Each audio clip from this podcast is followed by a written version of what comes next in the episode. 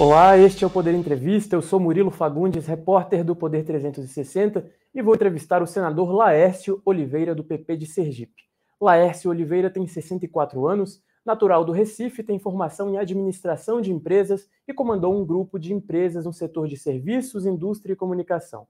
Foi eleito senador por Sergipe em dois mil e vinte e dois, após três mandatos consecutivos como deputado federal.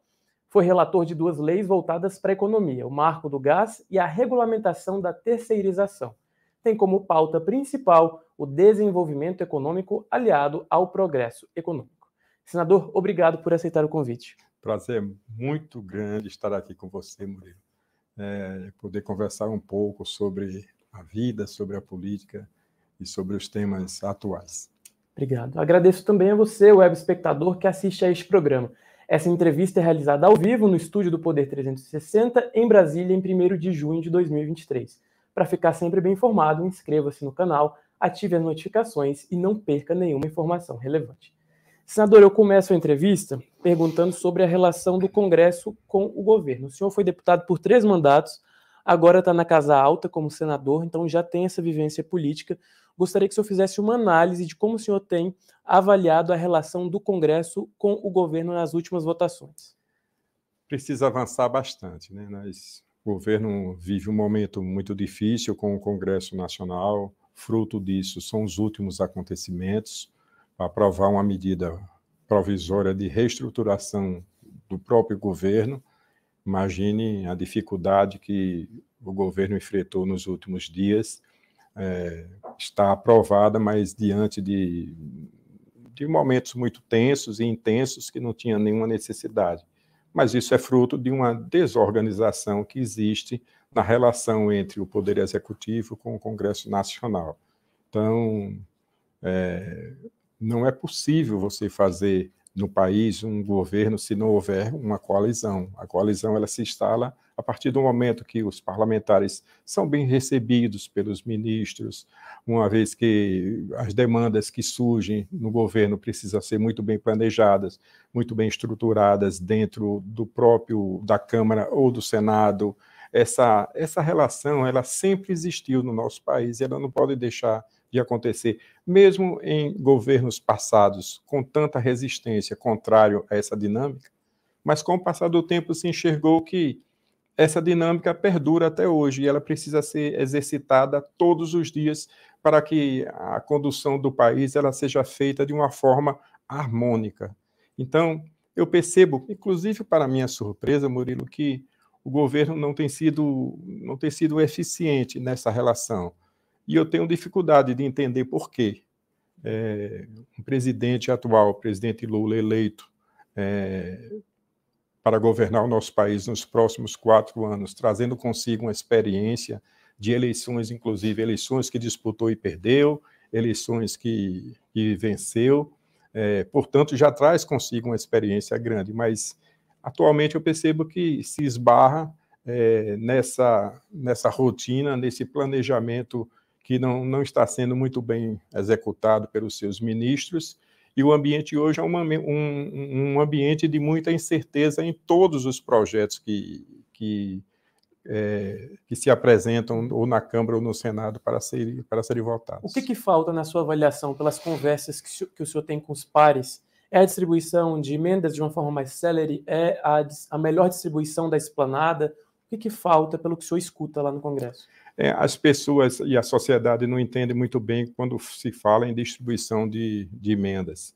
Às vezes, os valores apresentados, informados pela, pela, pela imprensa à sociedade, são valores que, às vezes, a sociedade avalia como valores absurdos, como se os parlamentares tivessem sido comprados pelo governo. Mas não é bem assim. A distribuição de, de emendas é um direito que o parlamentar tem. É, cada um tem o seu valor claramente estipulado e fartamente destinado de acordo com a orientação que o próprio governo dá. Então, se o governo libera para um parlamentar recursos da ordem de dez milhões, ele diz é dez milhões para ser aplicado na saúde. E, na sua base, o parlamentar distribui para os municípios que, que quiser. Então, é, o que acontece hoje é exatamente essa, essa dificuldade desse entendimento. Mas eu tenho escutado é, muita insatisfação por causa, pelos parlamentares, é com base à falta de atenção. Eu acho que isso é o pecado maior que o governo comete nesse momento, que é possível de reparar. Espero que esses últimos episódios é, tenha colocado, tenha trazido clareza à necessidade que o governo tem de estabelecer uma relação muito mais dinâmica é, com o Congresso Nacional, para que se facilite a discussão dos temas que virão. A gente está à porta do arcabouço fiscal, depois vem a reforma tributária que precisa ser feita. São temas que o diálogo e a sintonia precisa estar muito bem afinada entre situação e oposição e o governo. Falando em marco fiscal e reforma tributária, o senhor acredita na aprovação do marco fiscal ainda no primeiro semestre pelo Senado e, em consequência, pelo Congresso? E o senhor acredita que essa, essa proposta vai ter muita mudança no Senado? Acredito que sim. É uma discussão que se instalará nos próximos, nos próximos dias. É, o regramento fiscal ele é muito interessante, a sua, a sua aprovação é necessário para a gente limitar, né, até os gastos por parte do governo. O governo apresentou um texto que foi reparado na Câmara, é, onde o governo aponta as fontes de recursos que, que virão, é, e esse mesmo texto limita os gastos. Tenho a impressão que, nesse primeiro momento, a fonte de arrecadação que o governo propõe é, é difícil de você entender, principalmente no momento que o governo pensa em, em rever os incentivos fiscais. Eu sou do estado de Sergipe, da região Nordeste, e eu mesmo tenho um projeto para que o... o benefício do incentivo fiscal para a região Nordeste seja renovado o mais rápido possível, porque se não renovar esse incentivo, não existe nenhuma expectativa de desenvolvimento numa região que precisa desse desenvolvimento. É o mesmo caso da região Norte do país. A Zona Franca de Manaus precisa ter o seu incentivo mantido. Então, à medida que o governo pensa que fala em rever esses incentivos, É, isso significa recursos públicos destinados para esse plano de, de incentivo necessário para o país nesse momento. Por outro lado, o governo diz que vai alcançar uma arrecadação é, de valores é, altos, na, na, minha, na minha visão. Então, e as despesas, a calibragem eu percebo também que é, que é muito alta. Então, a regra ela precisa entender que aonde virá a receita É necessária para, o, para, ser, para os gastos que o, que o Brasil precisa. Virão da onde? De, de tais fontes. Ok. E as despesas? É, as despesas precisam ser contidas, respeitando as exceções propostas para os benefícios fiscais, para, os, para as políticas sociais, é, mas os números, eu percebo que, que, que existe muita gordura no, no, nos gastos, É, e não vejo muita porta de saída para arrecadação. Então, se eu não tenho porta de saída para arrecadação e se eu tenho uma gordura muito grande para as, o gasto, é, me parece que essa equação, da forma que veio da Câmara, não está fechando. Você acredita, então, que não é realista a forma a, da arrecadação da proposta do jeito como está atualmente? É, não, acho que não. Da, da forma que está, certamente não. É, tem, um, tem um detalhe que eu tenho observado muito, eu tenho procurado discutir para entender. É, no final do ano passado, a gente, a gente votou, eu era deputado à época, a P E C da transição. É um recurso que o governo alegava precisar, da ordem, me parece que cento e oitenta bilhões, para cumprir É, as políticas sociais, salário mínimo e outras coisas, Bolsa Família, e a gente entendia que era, era necessário. Então, situação e oposição deram crédito e confiança e voltaram. E, e vo, nós voltamos isso. É, só que o crédito que a gente deu, deu foi para dois mil e vinte e três.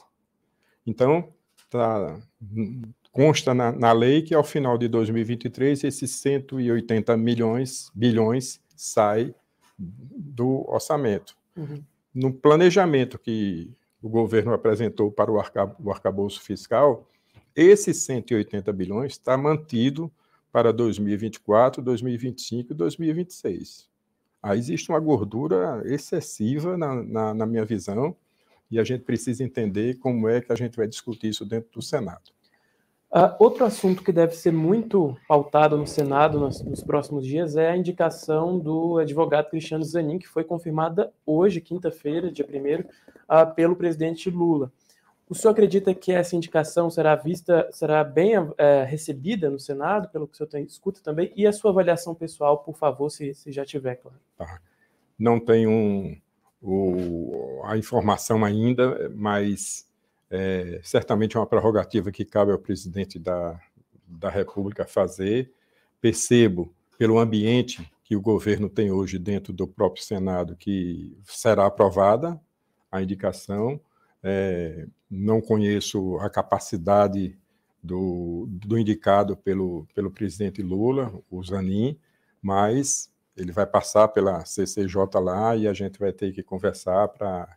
Pra, ele vai se apresentar, vai, vai falar da, porque ele, ele acha que ele se credencia para ser o ministro. Então, com base num, na indicação do presidente, eu percebo por uma, algumas conversas é, com alguns pares que esse assunto é um assunto liquidado. Eu tenho para mim que ele, ele tem muita chance de, de ser conduzido ao Supremo Tribunal Federal. Ok. Senador, mudando de assunto, uh, falando agora sobre a área ambiental, que tem sido um ponto ali para o governo de muita, muita dor de Pensão, cabeça né? ultimamente, principalmente porque há um conflito entre a área do agronegócio, né, da indústria, da, da, da, do desenvolvimento econômico com a área ambiental. Eu gostaria que o senhor fizesse uma análise também de como o senhor uh, acredita que o governo poderia sair disso, se é que, que existe uma saída né, fácil, né, não, não deve ter, mas como que o senhor avalia isso, uh, olhando em retrospecto os últimos casos, aí, principalmente da, Mari, da ministra Marina Silva e outros pontos né, também? É, eu acabei de fazer um discurso no plenário do, do Senado que faço uma crítica, mas é uma crítica construtiva ao comportamento dos órgãos ambientais do país. O país precisa de desenvolvimento. A nossa indústria brasileira é uma indústria que carece de, de um olhar diferenciado, é, porque Brasil, a indústria brasileira perdeu muita competitividade. E, mesmo assim, existem é, na porta do nosso país, é, pedindo permissão para entrar, bilhões e bilhões de investimentos, principalmente depois do Marco do Gás, que eu fui o... o relator, mas não só na área de energias, em outros setores também.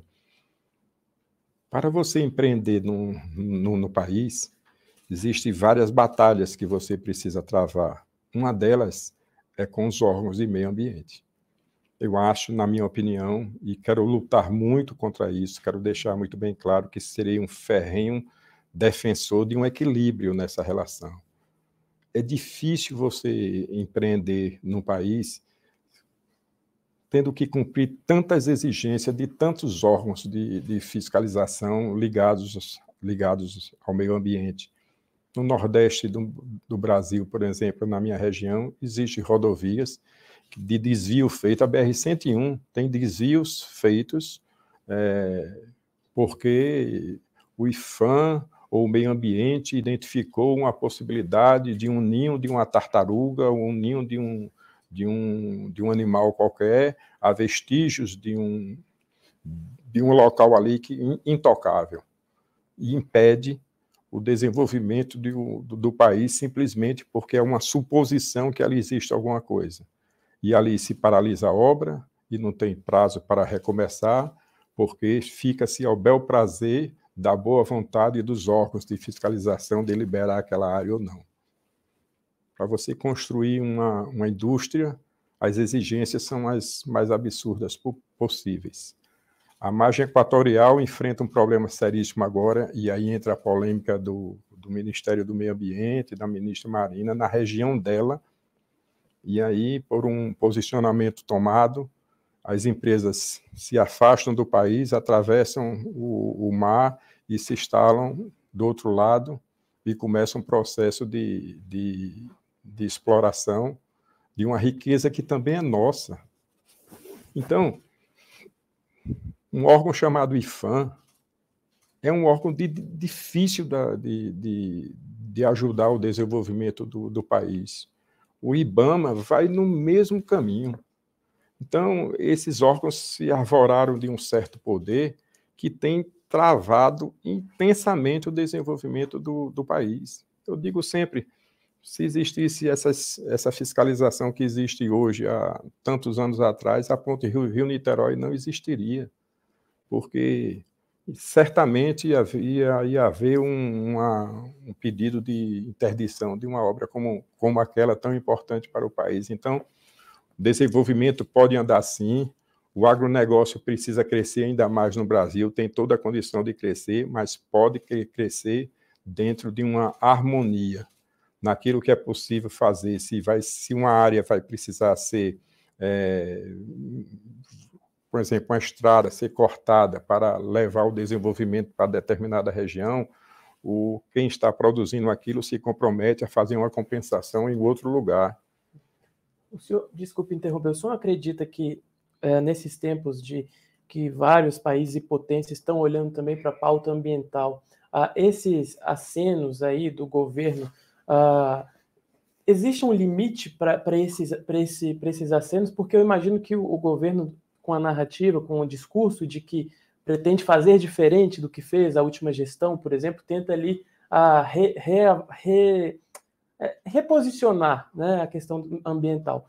O senhor acredita que existe um limite, então? É isso que eu entendo. Um equilíbrio para nem oito nem oitenta. Perfeito. É isso. É isso. Entendo sim. A Europa, os Estados Unidos, é porque eles não têm mais o que proteger, né? Quem tem, o que, quem tem área para proteger é o Brasil. Então, é, sessenta por cento do território nosso está é, dentro desse, desse guarda-chuva. E a gente tem interesse em preservar...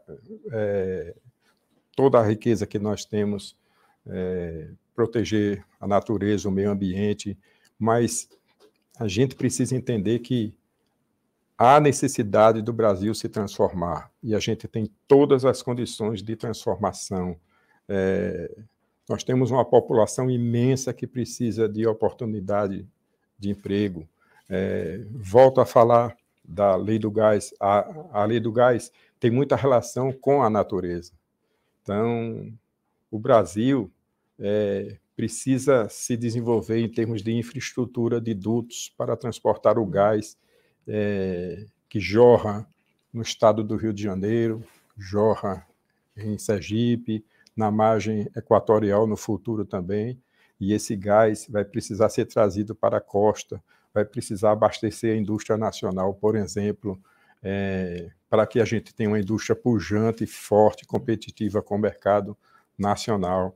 E para construir esses dutos, vai precisar cortar a terra é, para fazer essa infraestrutura toda. Isso precisa ser harmonizado. Na medida provisória da Mata Atlântica, havia ali aquela do licenciamento ambiental que tratava sobre a Mata Atlântica num ponto, houve também a questão do governo de tirar. E essa questão dos gasodutos foi muito tratada, porque a, o ponto da Mata Atlântica impedia, né? Na verdade, facilitava e com a retirada impedia, impedia. impedia isso. A, com o acordo feito com o governo para vetar essa parte, o senhor acredita que os gasodutos e toda a parte de investimento de gás vai ser a, bloqueada a, a, ali naquela região? Não, não acredito não. Eu entendo que é, existem outras opções que vêm sendo estudadas. É, a própria lei, quando foi feita a lei do gás, é, tem algumas alternativas dentro desse contexto. Eu tenho uma impressão que a gente vai conseguir avançar bem dentro desse quesito. Perfeito. Senador, sobre a bancada sergipana, né, nos últimos dias ela tem pedido ao governo para manter ali duas das quatro fábricas de fertilizantes no, no estado. Eu gostaria de saber como que está a situação hoje da fábrica. O senhor tem monitorado, primeiro de junho, se não me engano, o senhor deu uma declaração aqui ao jornal que alguns trabalhadores ficariam de fora. Como que estão a, as coisas por lá? Infelizmente, o governo não tem uma posição clara sobre isso. E a consequência é o desemprego. É, desde novembro do, do, do ano passado, que eu venho conversando com, com o governo na busca de uma solução. É muito... Eu não entendo muito, é, depois do Brasil e a lei do gás, é, a abertura desse mercado para o mundo todo, um país com uma capacidade extraordinária de produção, para tirar a dependência da importação, inclusive, é, com uma capacidade enorme do desejo de investimentos gigantescos é, para tornar o Brasil independente. E, de repente, a gente começa a, a conviver com essa, com, com essa dificuldade de preço de gás. Ora, essa, o preço do gás nos Estados Unidos custa cinco dólares por milhão de B T U. Na Europa, a mesma coisa. No Brasil, custa quinze. Por isso que eu falo que a indústria nacional perdeu a competitividade. Na indústria brasileira, o gás ele é insumo e ele também é matéria-prima.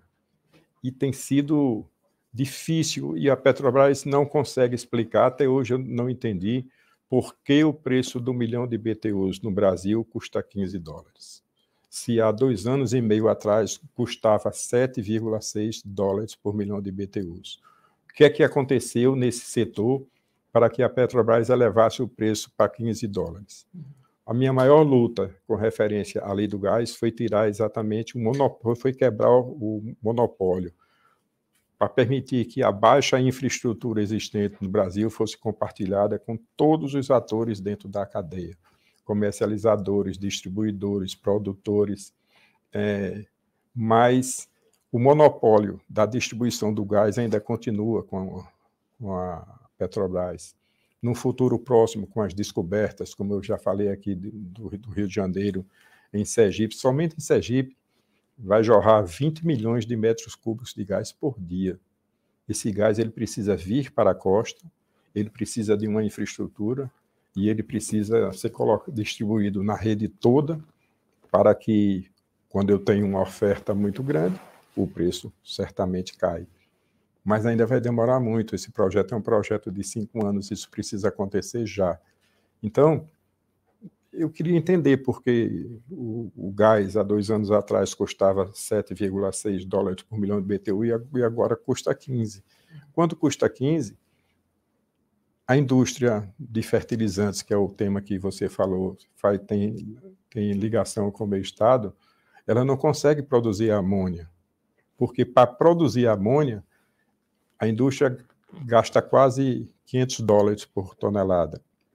É, no mercado internacional, uma tonelada custa trezentos e oitenta dólares. Então, produzir fica muito caro. E o Brasil tem uma dependência extraordinária de fertilizantes. oitenta e cinco por cento da, da, da, do fertilizantes que o Brasil utiliza hoje em dia é importado. A gente precisa urgentemente enfrentar isso. Eu tenho um projeto nesse sentido, para permitir um plano de benefício à indústria nacional, para que, a indústria, para que o Brasil consiga produzir os fertilizantes que ela precisa. Aprovei no Senado uma comissão geral para discutir no plenário do Senado Federal com todos os atores que fazem que, do setor de fertilizantes para produzir, para discutir exatamente uma solução para uma política nacional de fertilizantes eficiente, que olhe o futuro e enxergue a possibilidade e permita possibilidades para que investidores que batem a nossa porta querendo fazer investimentos é, construa suas plantas de fertilizantes aqui no, no Brasil, porque o mercado consumidor é um mercado gigantesco. Sim. E a gente não precisa estar importando fertilizantes na grandeza que a gente importa hoje. Doutor, indo para o encerramento da entrevista, hoje, quinta-feira, foi um dia muito cheio lá na manhã do Senado. O Senado aprovou a medida provisória da estruturação dos ministérios do presidente Lula e a, a medida provisória do Bolsa Família.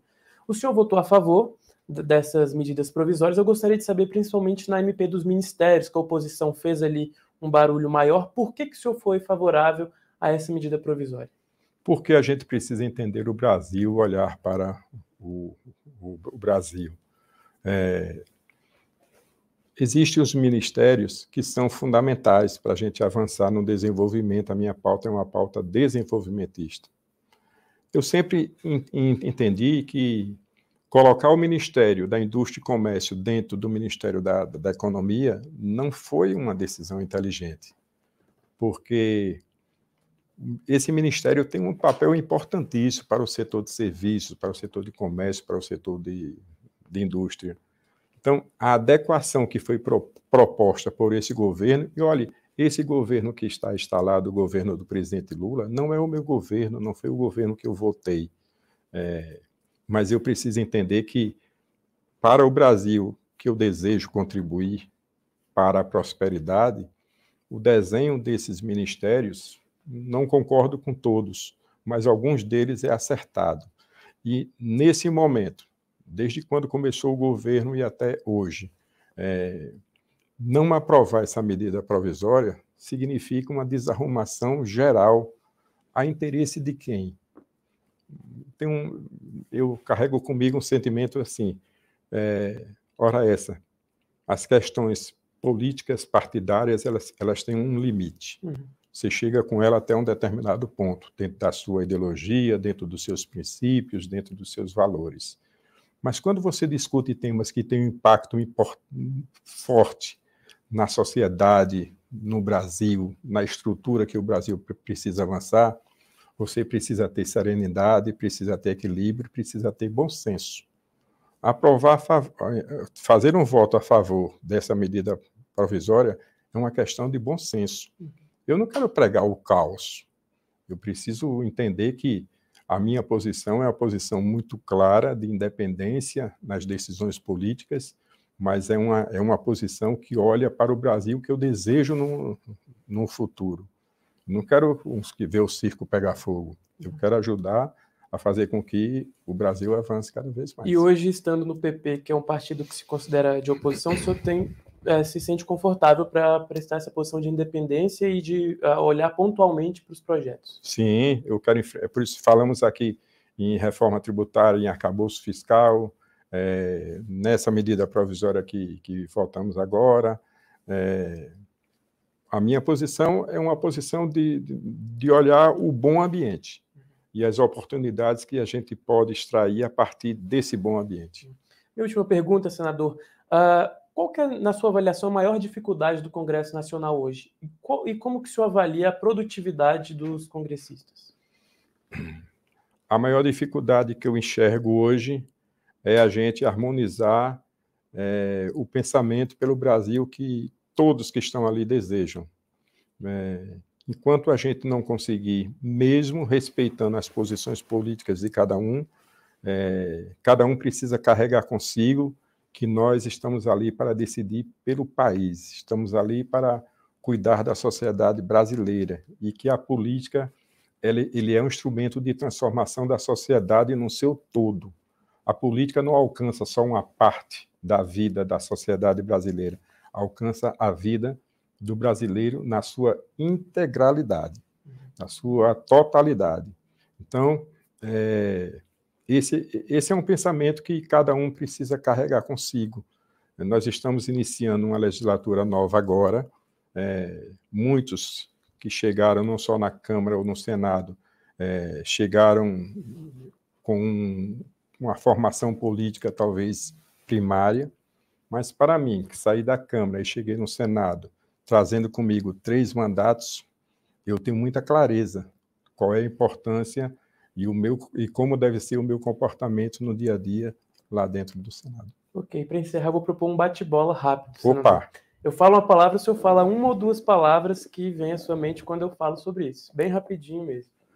Vamos lá, presidente Lula. Ruim. Jair Bolsonaro. Bom em determinados aspectos. Reforma tributária. Necessária. Fernando Haddad. Surpreendente. Cristiano Zanin. Incerto. Legalização do uso recreativo da maconha, como está ocorrendo em vários países da Europa e também dos Estados Unidos. Contra. A flexibilização da lei que trata sobre o aborto. Contra. Cotas para minorias e universidades. A favor. Impostos federais sobre combustíveis. Contra. Privatização dos Correios e de outras estatais. A favor. Excludente de licitude. Contra. E projeto de lei contra fake news. Contra. Ok. Senador, muito obrigado pela... Passei na prova? Passei na prova. Chegou ao final, então, essa entrevista aqui no Poder trezentos e sessenta. Agradeço pela sua presença, uh, por ter aceitado o convite e ter vindo até aqui. Ó, oh, o prazer foi todo meu. Obrigado, Murilo. Agradeço também a todos os web espectadores que assistiram a este programa. Essa entrevista foi realizada ao vivo no estúdio do Poder trezentos e sessenta, em Brasília, em primeiro de junho de dois mil e vinte e três. Para ficar sempre bem informado, inscreva-se no canal, ative as notificações e não perca nenhuma informação relevante. Obrigado e até a próxima.